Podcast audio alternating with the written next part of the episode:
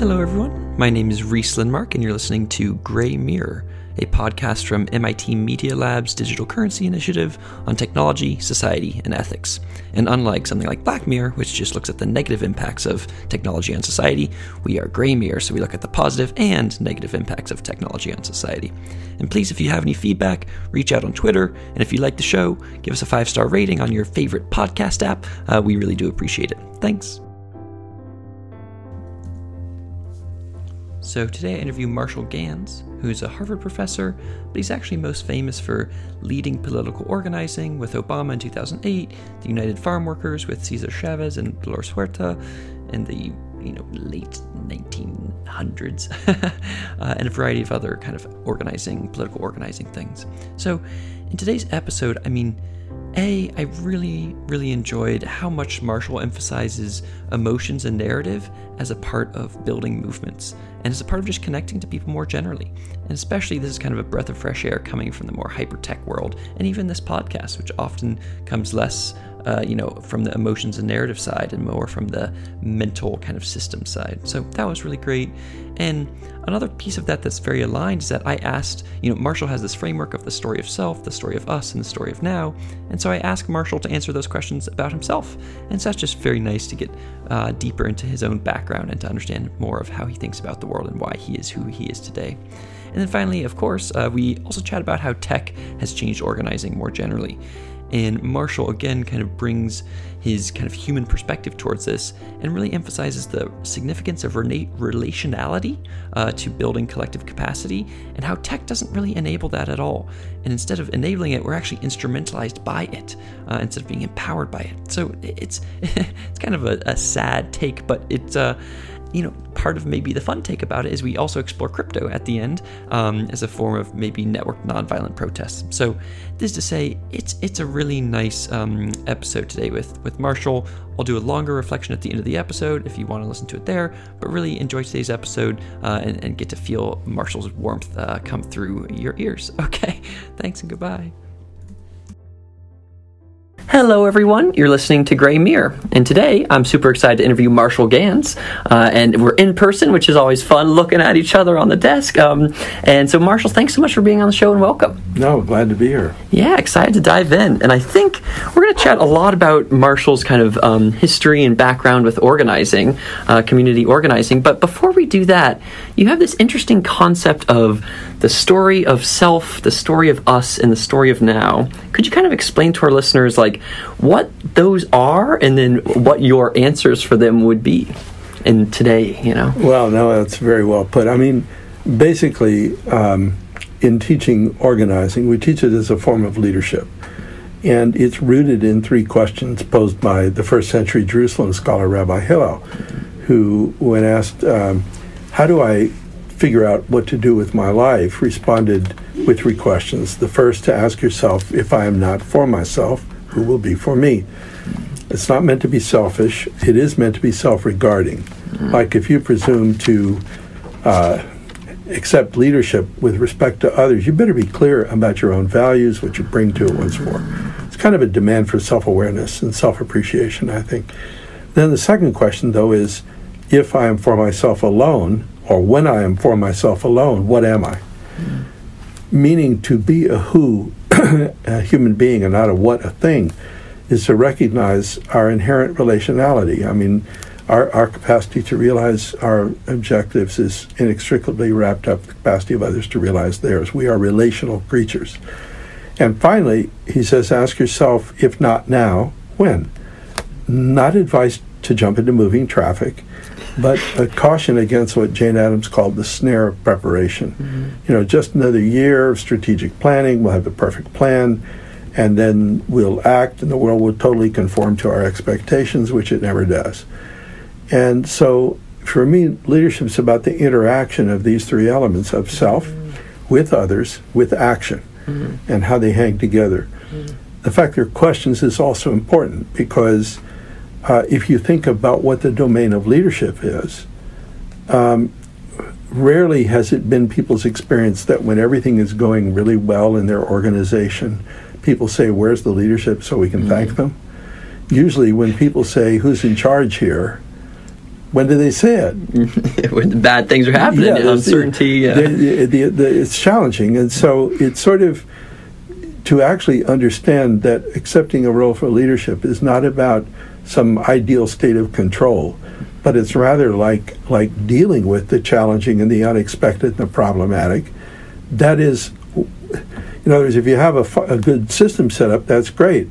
That doesn't take leadership. Leadership is adaptive and creative and able to deal with these kinds. Of, that's the whole point. And so that's also pretty challenging because you ask yourself, do I have the skills to deal with this new stuff? And that's a challenge to the hands. Um, can I use my resources in new ways? And that's a strategic challenge, a challenge to the head. And then there's uh, where do I get the courage? Where do I get the hope? How do I inspire the hope and courage in others to take the risks that are often involved in dealing with serious challenges? And that's a challenge to the heart. So it's thinking of leadership in a head, hands, heart kind of way. And so, for me, the definition then is uh, that I use is leadership is about accepting responsibility because there is a choice for enabling others to achieve shared purpose. So this is not a diva model of leadership under conditions of uncertainty. Accept responsibility, enabling others to achieve shared purpose under conditions of uncertainty.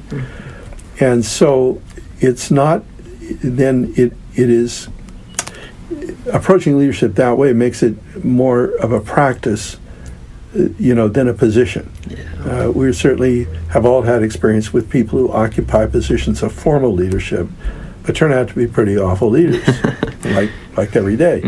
we get to experience that Yeah. on the other hand, uh, we meet people in workplaces and schools and neighborhoods who are exercising leadership in the way I'm describing it uh, all, all the time.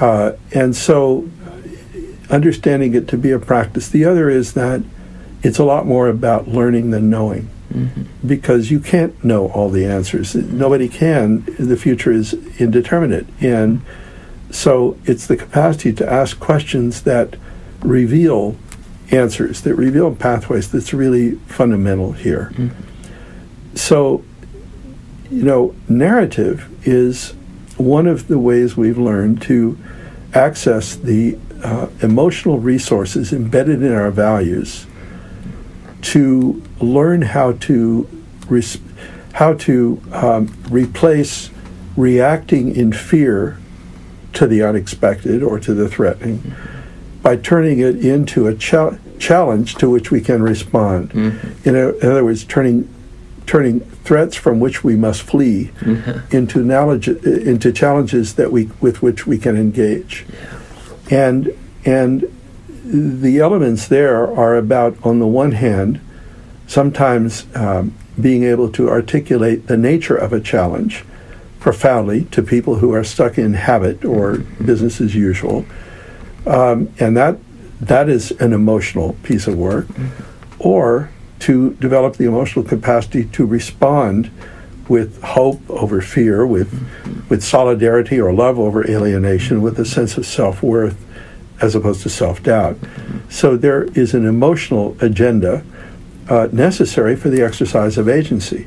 And we think of agency primarily in cognitive terms but without the emotional capacity we're reactive. And so, it, but but it also means understanding that values, the content of values, is is emotion. It's how we feel about things. It's like Saint Augustine said, "It's one thing to know the good, another to love it. Loving it is what enables action upon it." Mm-hmm. And so, emotion, motivation, movement—that's the whole other side. Mm-hmm. And we can work on the cognitive side to answer the question, "How do I do it?" But to answer the question, why do I care? Why should anybody care? We got to work on the emotional side. It's, it's accepting that there is such a thing as a language of emotion, Yep. just as there is a language of cognition. Yep. Yep. We tend to dismiss emotion and treat it as something that gets in the way. Well, then our humanity gets in the way because we are emotional and cognitive creatures, and so it's um, it, it it's like um, Pascal said that the heart has reason of which reason does not know, and we all know emotional language. Music speaks a language of emotion without words Yep. worship, uh, theater, poetry, prayer, song, and so the domain of narrative is in that domain, mm-hmm. dealing with challenges and emotional in content. So the, the core elements then of narrative are a plot, a character, and a moral. Mm-hmm. What happens in a plot is someone's going along on their way somewhere, and then something crazy happens. and at that point is when we pay attention uh, because, oh, well, what? And then we get curious. And then we sort of have to ask ourselves, why is that so provocative? You know, why is it boring up to that point? I think the reflection is that that having to cope with the unexpected, the unpredictable, the uncertain, is a core dimension of human consciousness. And you know, if you sort of think about, you know, how many times a day do un- unexpected things happen to you, little things, you know, and then marriages break up and people get thrown out of school, lose jobs, we lose loved ones for whom we care that we, we, we by definition can't be prepared for. So this need to figure out how to uh, how to deal with those with uncertainty, with surprise, in a constructive way that enables agency, as opposed to a reactive way that's rooted in fear. That's kind of what the subject of narrative is, because that's what happens. And because we can identify with the protagonist through, we now understand through mirror neurons, we, we can observe the action and experience it. The moral we take away from a story is not so much a, you know, a proposition my case makes waste, but rather the actual experience mm-hmm. of. W- where the fear, yeah. where'd the hope come from, where the courage, and so that becomes a moral taught not so much to the head as to the heart, and so it is a way of um, of equipping ourselves with the uh, emotional capacity to exercise agency and to enable others to do so. Mm-hmm. Uh, and you know, it's why faith traditions and culture, cultures, uh, families. I mean, I'm sure you heard your first stories not from the Professional Storytellers Guild, yeah. probably from a parent. 85% of the time parents spend with young kids is storytelling. Mm-hmm. And it's not, it, it, partly it's to keep them busy, but actually, if you think about it, it's instructive. Mm-hmm. I mean, people are trying to equip their children with the capacity to be choiceful human beings. Mm-hmm.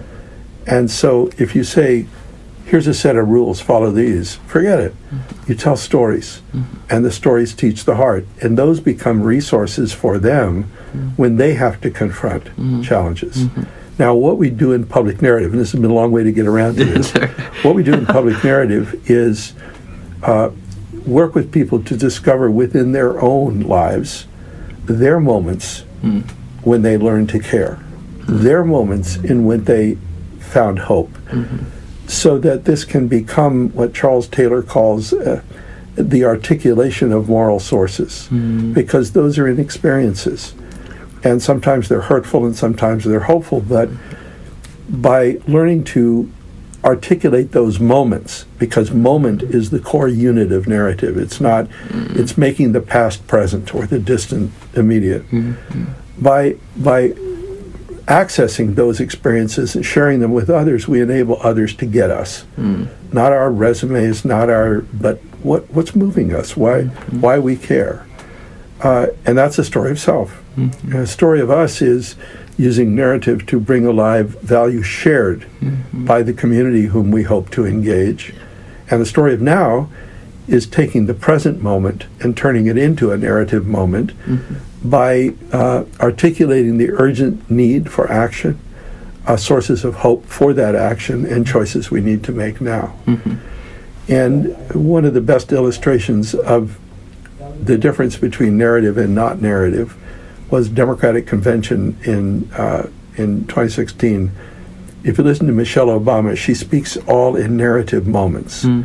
Uh, the the cars, the big black cars, come to pick up their children guys with guns. She sees their faces pressed up against mm. the window. She mm. turns to Barack, What have we done? Mm. We are with her in that moment. Mm. And so we're able to get the emotional meaning of the moment and also the person. Mm-hmm. Um, Hillary could never tell a single story. Mm-hmm. And so w- we don't we don't know. Mm-hmm. And the problem in public life is if you don't take authorship of your own story, others will. Mm-hmm. That's what happened to John Kerry. That's what happened to Hillary. And in small ways, it happens all over the place all the time. So my argument is that we need to actually step up and own and author our stories. Yep. And just the last, uh, just the last comment. The first time I taught this class, somebody said, "Oh, this is about how to package ourselves." Mm. And a woman from India said, "No, this is not about how to apply a gloss from the outside. It's how to bring out the glow from the inside." Mm. Mm. And I think it is it is empowering authenticity with the skill and the craft to take what we know implicitly, which is storytelling, make it explicit so we can bring intentionality, purpose and skill and teach others as well. Yeah, yeah. I that's I like a lot of what you said there. I think a lot of it's very powerful. I think, and just to reflect some of it, um, I think, yeah. I mean, obviously, in our current society, the I for me, I'll just speak for myself. In 20, 2018, my New Year's resolution was to be more physical, emotional, spiritual because Yeah. I'm super mental. You know, it's Yeah. like my mental is where I'm at. And It's like, oh god, I'm over indexed on that, and so it's like making sure that I have the other side is super Of course, crucial. you, you, you are all those other things. I am I am trying my best. It- exactly. well, no, but it's there in you because it's in all of us, and so it's more a question of learning the language. Yeah, exactly, exactly. Yeah. Um, so I think that that's crucial, and I think that there's a, I think a, a meta note here. I think it's fun as you, you talk about things. You're like highlighting, oh, as Pascal said this, as this rabbi Uh-huh. said that. That's just kind of a fun thing. And I think that there's, I mean, this big, the the final piece at the end of of it's not a gla- a gloss from the outside in. It's you know a shine from the inside Glow out. you glow inside from the inside Yeah, out. I think that's beautiful, and I think that there's, I guess my maybe my highest or what what should I or my listeners um, do in order to be able to tell their story of self or to be able to speak emotionally and uh, with stories with moments in a better way? Like, is there a book that we can read? Or Uh, c- come to a workshop. no, or, or we're doing a class online this Mm-hmm. this uh, fall on public narrative. Uh, we've been doing an organizing class online for several years Mm-hmm. now, but we use Zoom, and so people are present. They see each other. Mm-hmm. We build a, an online learning community. and We build relationships. I mean. In the organizing class, we had 150 people from uh, 25 countries and a teaching team from all over the place because everybody meets together and then they meet in sections. They get coaching from a TF. They learn to coach each other. So i i the, the challenge with it is you can read a book about it, Yeah. But you can read a book about riding a bicycle. And what do you know? Uh, not much when it comes to riding a bicycle. So the pedagogy we use is what we what we describe as uh, explain the theoretical dimension, uh, model, see how it works, and then do it, Yeah. and then debrief. Yeah. Yep. And it's sort of get on the bike, and you're going to fall. It's the only way you can learn to keep your balance. And so then the question is, what kind of scaffolding helps? And you know, we've done some stuff with the res- for the resistance school here, where we put together a whole set of modules on coaching and how to coach, how to coach public narrative, because we teach the coaching along with the telling, because i i- it's hard to do this without an interlocutor. Yeah. The reason being that there's a Yiddish riddle um, who discovered water? And the answer is, I don't know, but it wasn't a fish. it's supposed to be funny. Yeah. But the point is, we're all fish in the water of our own stories. So, someone asking us the questions, mm-hmm. someone curious and probing, mm-hmm. not because you're genuinely interested, mm-hmm. boy, that's, that's a powerful way of learning. And it gets us across the emotional barriers to taking the risks involved in this kind of learning. So, you know, um, yeah, you can read a book about it and you can watch a video about it, but, you know, Doing it. Yeah. doing it and mm-hmm. and the way we teach it is we always have coaching small groups. So out of every out of every workshop comes people who can coach. So it's a cascade model. Mm-hmm. Mm-hmm. And that's what that's what has enabled us to it to be re- I was in uh, I was in Greece and in Jordan last week and in Jordan uh, boy this has taken root there Yeah. because they have their own storytelling tradition, the Hakawati. But, you know, it's grounding it in people's experience. And so now a lot of people have learned how to do this um, in a very distinct culture. in Greece, we I met a guy who was trying to teach public narrative, who works for the government in adult development. It was, and you know, we had never met, so we spent about three hours on how to make it experiential. Mm-hmm. So th- that's that's how it works. Yep, yep. And I think uh, so. So I, a, I'll, I'll put a link to the the, your, the yeah, online cool. class in the yeah. show notes, and b, I guess googling public narrative is the other way, and then I, I guess I want to um, also the water piece. There's that also that good. I haven't heard that Yiddish um, uh, parable or, or, or riddle before, but uh, there's the David uh, Foster Wallace one as well, which is like that. We're yeah we're uh, from a paradigm perspective, the the the water that we live in, yeah. the fish says to the other fish, "What are what is water?" What is yeah, water? exactly, no, no, exactly. exactly. Yeah, yeah, No, and that's why the coaching thing. Mm-hmm. That's why it's an inherently relational and interdependent yeah. kind of thing. Yeah, um, and I also like, by the way, that it's a cascade model in that. It, yeah. that's the nice thing with these bottom up things is that, like, by nature, they kind of repeat themselves in this weird viral way. Yeah. Um, so I guess for you, what is your story of self and us and uh, uh, now? how much time you got? Yeah, exactly. No, yeah. no I mean, you no, 12 I'm, seconds for each. No, no, no, I know. No, I mean, you know, basically, I, I um, we moved around a lot. My father was a rabbi, my mother a teacher. Uh, we settled eventually in Bakersfield, California. And so, you know, from uh, there were sort of two things there. One is um, I grew up in narrative. I mean, in the Jewish tradition, you're connected much more to the story than the place mm. because it's a it's a diaspora tradition, and so all the holidays are chapters in the story.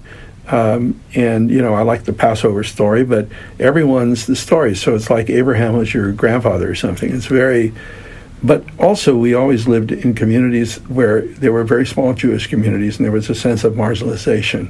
Mm-hmm. Uh, we lived in in Germany for three years after the war. He was working with as a chaplain with Holocaust survivors, and my fifth birthday party was in a it was a children's camp which at first I thought was cool mm-hmm. until I realized why it was a children's camp because the parents had all yeah. were all gone.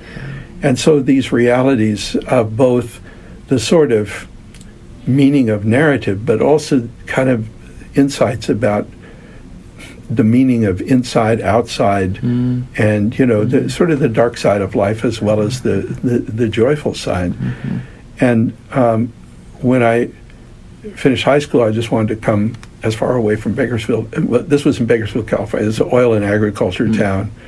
John Steinbeck made it infamous in Grapes of Wrath. Mm-hmm. Uh, and I came to school here as an undergrad, and here got involved in civil rights work, which was just beginning then. And so then volunteered for the Mississippi Summer Project in 1964. And that's really where I discovered what would be a calling that that first of all, it was it was challenging things that I really believe needed challenge, like institutionalized racism in this country, which was because my parents taught me about the Holocaust not as being simply about anti-Semitism, but about racism. That racism kills, and we were fighting that. Mm-hmm. Growing up on those Passover stories, you sort of you know, are you with the guys with the chariots or are you with the people trying to find their mm-hmm. way to a land of promise? Civil rights movement spoke that as well. And and you know, I'd never had the experience of going up to someone twice my age who would stand up, offer me his chair, call me Mister, introduce himself with his first name, not look me in the eye because he was black and I was white, and that was thousands of times across the South every day. Mm-hmm. So the combination of this kind of cultural and political and economic kind of marginalization helped me understand that this problem did not get solved without power and how to enable people to build power from their own resources mm-hmm. Became the heart of the matter. And in Montgomery, in the bus boycott, they discovered, the community discovered that they all had a resource they didn't realize was a resource, which was their feet. And if they used their feet to walk to work instead of getting on the bus, they would turn individual dependency on the bus company into the bus company's dependency on a collective community. Mm-hmm. The transformation then of individual resource to collective power was really, really interesting to me. And, you know, the civil rights movement was lived within the Christian narrative, the biblical narrative, the American narrative. I mean, that's where the energy and the courage and the solidarity all came from, going to like going to church, like the, the, the mass meetings. And uh, when I left and went to work with a farmer who's in California um, for the next 16 years, um, here we were in another community in which um, it was all about, it was a religious narrative. It was also a cultural narrative. It was about you know Mexico and all. Mm-hmm. Again, there were all these narrative sources that were really critical for solidarity and courage and all the rest. And you know, you know I left the farm. I did in ten years, another ten years of union electoral work, mostly in California, and that's when I came back here uh, for my 25th 25th reunion, nice. and figured out to come back and finish my senior year, and graduated 64-92. I then did a PhD in sociology and got to work on strategy, again, realizing that motivation is a critical piece. So when I started teaching here at the Kennedy School, I wanted to focus with intentionality on, on the motivational side. Because when I was at the farm workers, we would always have a story, a strategy, and a structure. Mm. And so the story was the why, the strategy was the how, and the structure was how do we organize ourselves, organize ourselves to do it. Mm-hmm. So then I dove into this narrative stuff, trying to figure out how to teach it. Mm-hmm. And that led to the, it was a, a combination of things uh, where this public narrative stuff came together, which was uh, a project we were doing with Sierra Club where we experimented with it, a commitment I made to teach a course on it here, uh, and the Obama campaign. They all sort of came around the same time. Mm-hmm. And that's, that's really how I learned about that stuff and putting it in a broader context of organizing. Mm-hmm. Because for me, narrative is one piece of the three legged stool I just described. Mm-hmm. And expecting narrative in itself to change the world mm-hmm. misses the significance of economic power and political power, mm-hmm. which are, are critical to actually trying to make structural change. Yeah. So it has a critical role in a broader process of of organizing and social change. Yep, yep. Yeah, it's uh, it's cool. To, it's funny how everybody just like you have your path. You know, you you were uh, socialized as a kid in these various ways, and then you kind of learned, um, you know, based you know for you growing up in Germany and, and these different stories, and then how that just kind of led from one thing to another, and before you know it, like you're like, oh, I guess I'm a, a person, an expert in you know organizing who um, likes to teach about you know storytelling and narrative. And well, I, the part that appealed to me the most in organizing was always the leadership development work. Mm-hmm. It was always working with people, uh, sort of, I found that I could develop my own sense of agency by developing the agency of others. Yeah. Because I was working in communities that were not my communities. I was the outsider, yeah. You know, and and so how, figuring out how to make that productive mm-hmm. turned out like well, you focus on on development, mm-hmm. and so in a sense that's what I do now with students. It's not that different, mm-hmm. but you know, when people sort of say, "Oh, I've got a 30-year plan," I say, "What? What do you? You know, life makes a mockery of that." you know, it's sort of, what do I feel called to do now?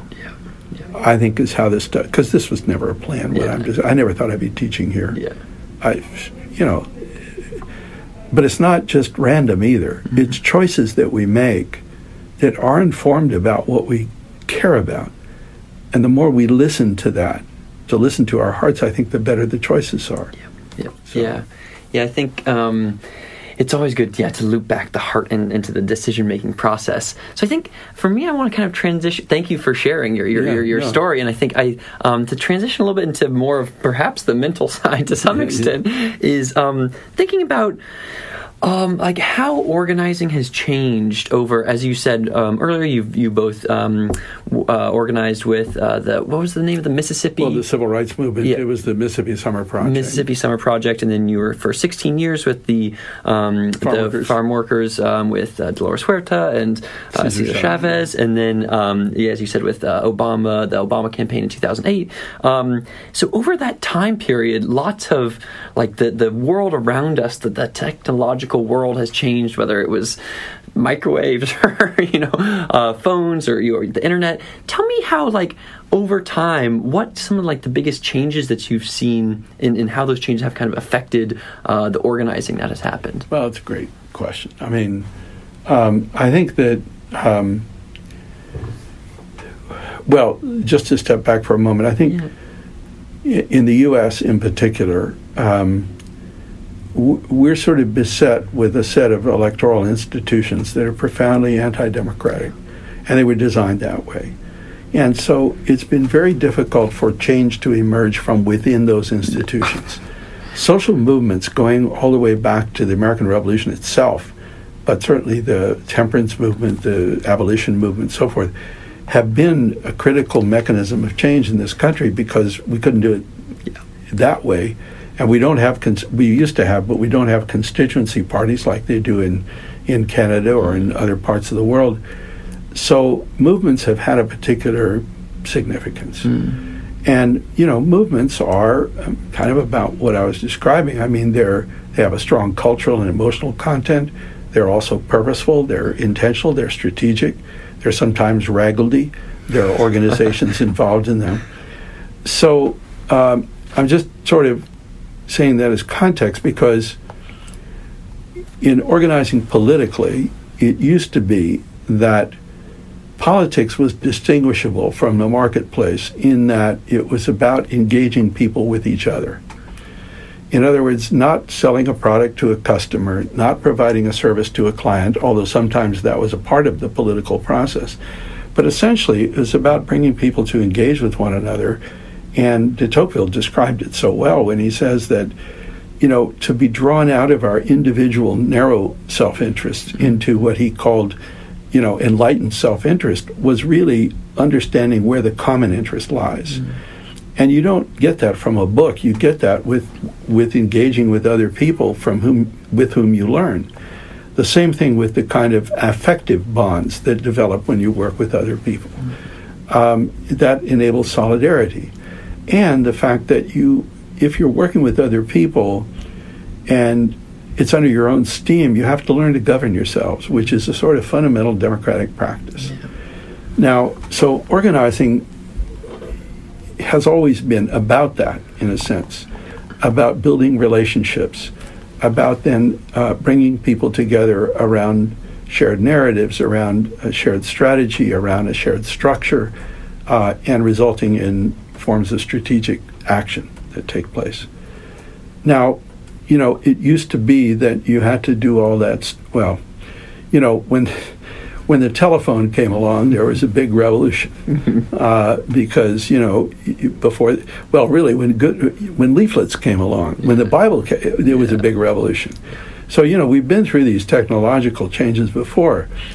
And they're always heralded as being the beginning of a radical new era that history will never be the same, and that they're always forces for the for good.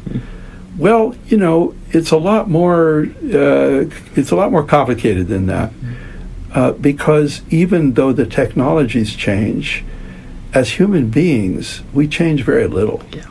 I mean, I don't mean we don't grow and learn. We certainly do, but sort of the core elements about what makes us tick, the significance of relationality, the importance of hope, mm-hmm. the significance of fear, mm-hmm. the need for accountability. These things don't go away. Yeah. I mean, you go go read the story of King David, and you're going to discover a story of power leading to excess, leading to destruction. It's been around mm-hmm. for a long time. Yeah.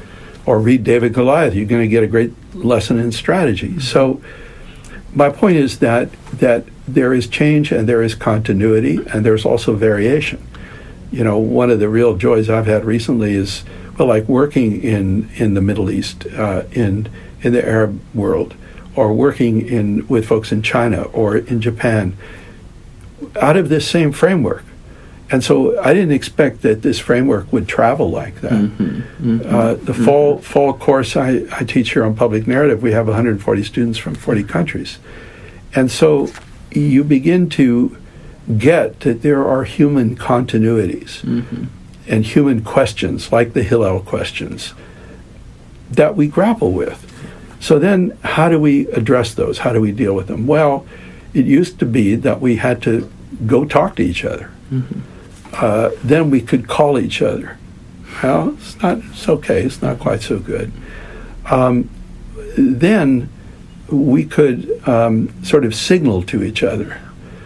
Now, what's happening over this time is that the form of communication is becoming less and less and less relationally embedded.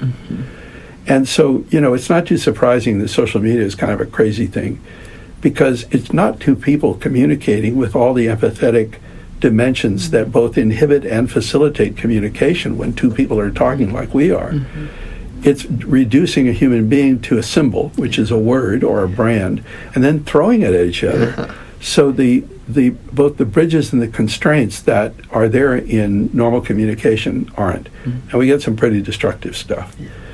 The other thing is that we're then tempted to try to find shortcuts, like, well, we don't really need to have a meeting let's just uh, find out everybody can just log on and say what they think, and then we'll just aggregate everybody's views, and then we'll have a, a solution.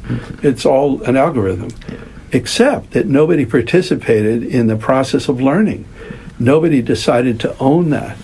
And so we confuse aggregation of individual input with the creation of collective capacity. Mm-hmm. And they're qualitatively different. Mm-hmm. And collective capacity is what's needed for a democracy to work mm-hmm. or for a community to work. So, yeah, there's been all kinds of changes, but also in some ways they've been destructive. They pose new challenges.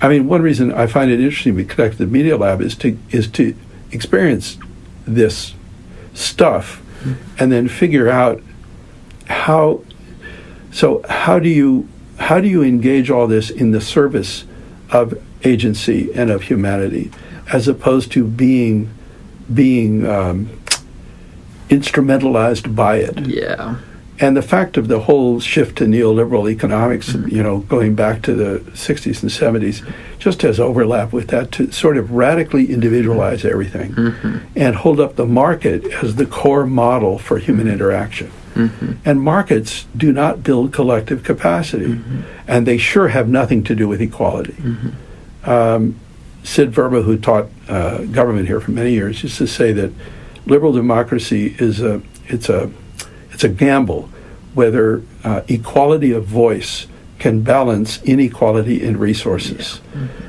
And uh, government is the main mechanism through which equality of voice can be expressed. Mm-hmm. Because markets are not about equality, they're about allocation of resources based on resources. Yeah. And so the sort of assault on government these last 40 years and the undermining of democratic practice and the illusion, oh, that can just be substituted with Facebook or something. I think that's a real challenge. Yeah. And I think that's what creates the conditions for a Trump because, and Karl Polanyi wrote this in 1941, trying to understand what ha- where fascism came from mm-hmm. in Europe. Mm-hmm. And his conclusion was that after World War I, the radical open marketedness, uh, distro- it was like he says when price captures value, a market works.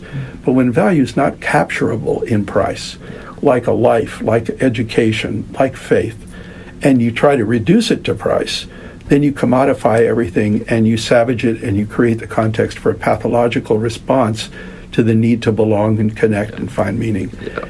And so, you know, I sort of the interaction of the technology with the uh, with the market stuff has really presented us with some enormous challenges. And you know, for me, the the positive thing is that you know, in the work I do in in, in our distance learning class, for example, the typical people in that are maybe thirty some, and they're trying they're rooted in different cultures, but they're trying to reclaim the human. Uh, in in in their countries in the system, and I think that's where we are here. We got to rec- reclaim our humanity.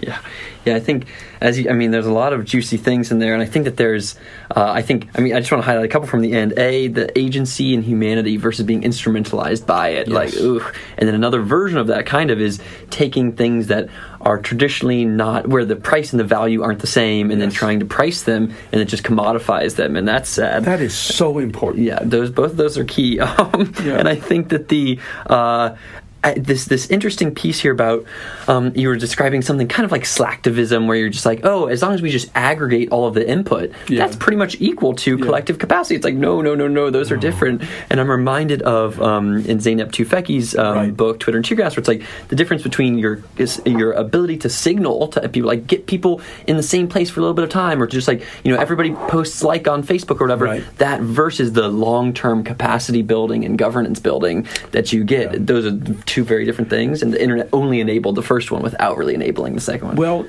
because of how it's been used. Mm-hmm. In other words, I think that I love this distance learning classes I teach. Yeah. We're starting another, uh, you know, this one in public narrative because we can do things there is no way we could have done. Mm-hmm. Uh, we started an Arabic version this this year uh, out of Amman uh, for di- for organizing distance learning, all in Arabic, and there were 38 spots and uh, 400 applications. And they wound up admitting uh, people from 11 countries who then formed connections relationships with each other. There, there's no other way they could do it. So to me the the the problem we are so gifted at developing new ways to enhance our power you know like this technology. But when it comes to the moral and political capacity to use it we're behind the curve and you know it's amazing we didn't blow ourselves up with it. So my concern is how to develop the moral and political capacity not to stop the tech but to use them in a way that enhances our humanity rather than diminishing it. And and I think that's kind of where where where we're at right yeah, now yeah, I agree. I think that's what we need. I think maybe the, my final kind of question here as we wrap, and just uh, so I'm going to ask a question about cryptocurrency and blockchain stuff. Oh, just, yeah. just for our users to, or for our Yeah. listeners to be clear, Marshall is not an expert in this, or you know has very very little. Um, but I want I want to kind of claim something and All then right, and then good. see what you think of, about it. So Cool. so the macro vibe kind of is that. Um, so uh, in something like like what you're saying, or in Zeynep's book, Twitter and Tear Gas, that you have um, you have capacity. So you, so you have signaling versus capacities, Yeah. um, and the signaling ability to like come together for a quick bit or whatever versus the long term capacity building, movement building, Right. and that the internet really was able to um, uh, really catalyze this ability to. Before it was hard to get a bunch of people to. it That's was like, right. oh man, we can just make a Facebook event and boom, you, before long, a ton of people into here square. radically reduce the cost Exactly, exactly. Yeah, the friction yeah. is so much lower, and so that is uh, interesting. But it was kind of fragile because it didn't have right. um, the long-term capacity and governance building. And my claim is that um, you could see something like cryptocurrency and blockchain technology as um, the thing that kind of enables is kind of like the technology to enable that long-term capacity and governance building because it has kind of money baked into it. So, for as an example here, it's like. So as the internet was to information, as blockchain and crypto is to value and money, and so if you think about value and money, and you think about something like Bitcoin, it was just like uh, a uh, a paper was put on the internet in 2009, and a bunch of people started to get into it, and more and more people started to get into it, and then that thing had to kind of learn how to govern itself um, because there was money involved, and also because there was money involved, it allowed that thing to perpetuate itself instead of kind of falling back into the system in a fragile way.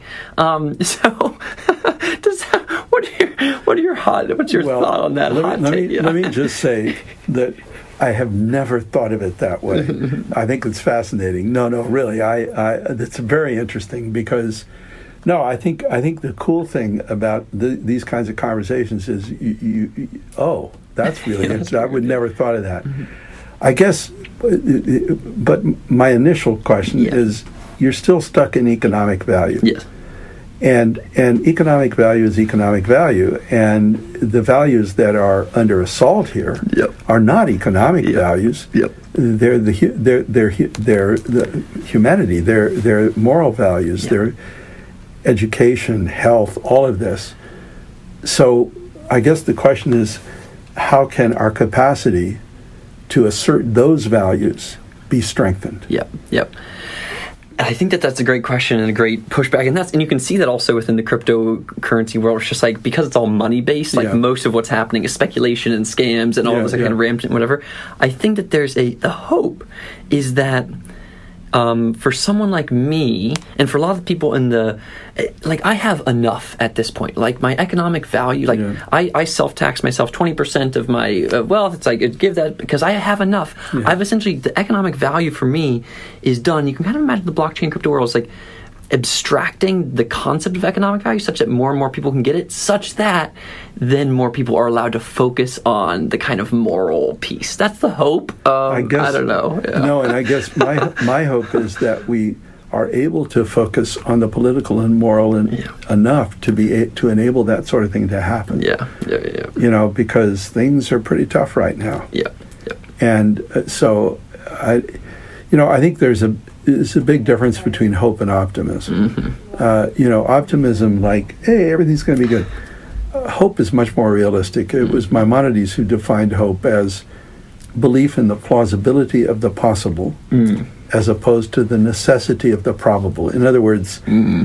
in other words, to be a realist is to recognize that we live in a world where it is always probable Goliath will win, mm-hmm. but sometimes David does. Mm-hmm. Uh, that we, it was improbable we elect a black man president of this country, and we did.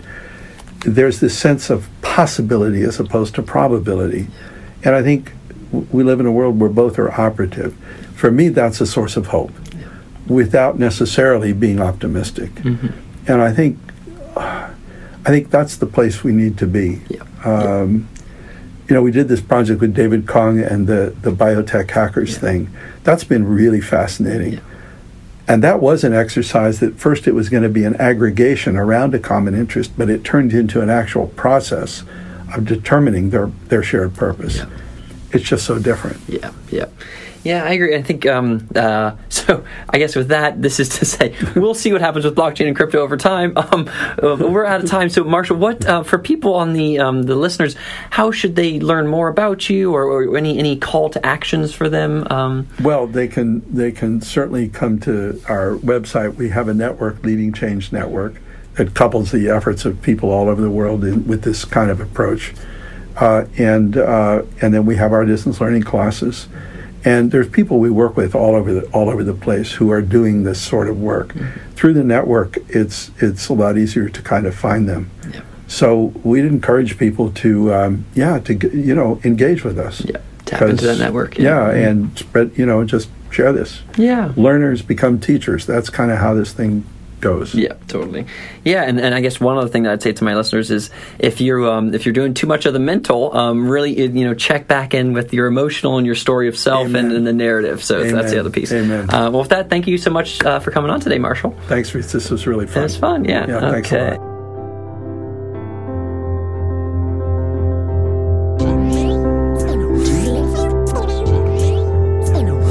Is it? Do I say? Is it? Is it Ganz? Marshall Yeah. Ganz? Okay, Yeah. sweet. Just wanted to make Yeah, sure. that's right. Good. Um, cool. You ready to rock? Reese. Reese, exactly. Thank Okay, you. Like 'cause Reese. is- RHYS is. It's kind of a weird spelling. Yeah, well, it- no, it's, I mean, I see that name. What is it, Welsh? Or? it's Welsh. Nice. Yeah, yeah, it seemed like it would be Welsh. Yeah. Yeah, yeah. And my mom liked the way that the H and the Y are Yeah. 180 degree rotational symmetry from each other. So. No, no, that's cool. no, that's interesting. But do you know what its meaning is in Welsh? It means king. Um, well, that's pretty good. it's not bad. It's Yeah, not okay, bad. I think.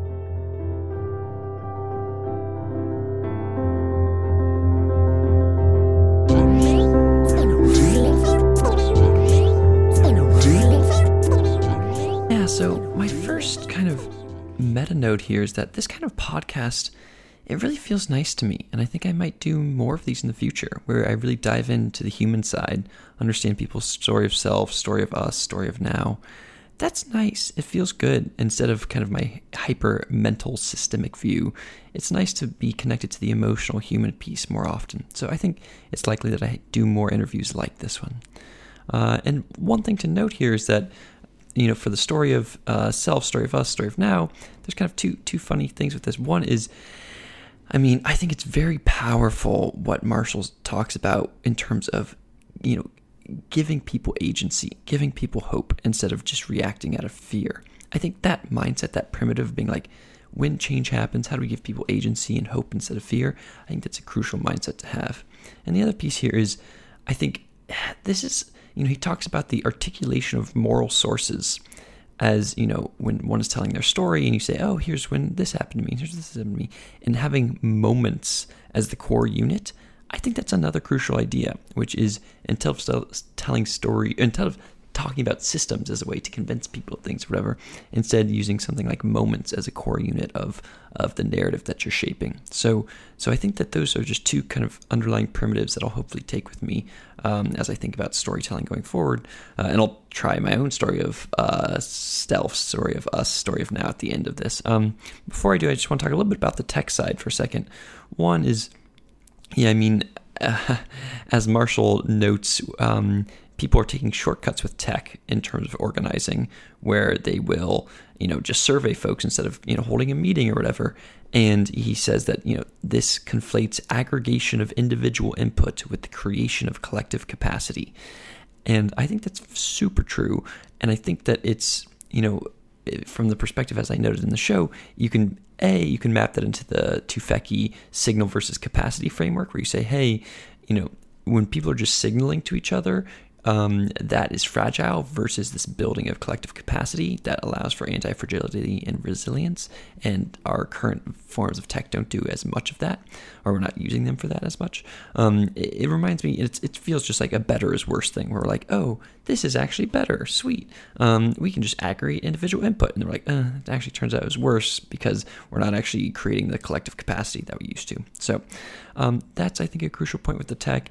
And then this other one is, you know, as Marshall notes, I try to push the crypto idea as network nonviolent protest. And he says, hey, he kind of pushes back and says, we're still stuck in these, you know, that is from the perspective of economics and economic values.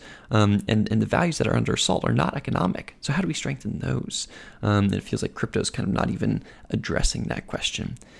And oof, I mean, I don't really know the answer to this question. I know I'm reading about it. Uh, there's a great book by Albert Hirschman, which I just finished, called The Passions and the Interests, which is kind of a philosophical, uh, curated synthesis uh, on why markets uh, rose to prominence. Um, as a, a, kind of the argument for why for why markets were good for society. Um, thinking about Adam Smith and um, uh, Tocqueville and um, uh, a variety of other philosophers, so I can't remember their names right now. That idea, um, and, and, this idea that um, having commerce allows people to follow our interests um, while mitigating our passions and vices. That that was a macro claim back then, and so yeah, I don't know. That feels very related. This overlap of of political and economic stuff, um, and the conflation of those two things. It feels that feels like a juicy space to explore. And really, I, I do think that there is, um, if we want to get people to be unstuck from economic values, giving them abundance allows them to uh, say, "Oh, I have enough with economics. Now I can focus more on you know these other values or whatever." So, yeah, that's my initial take. But I think it's a very good question from Marshall.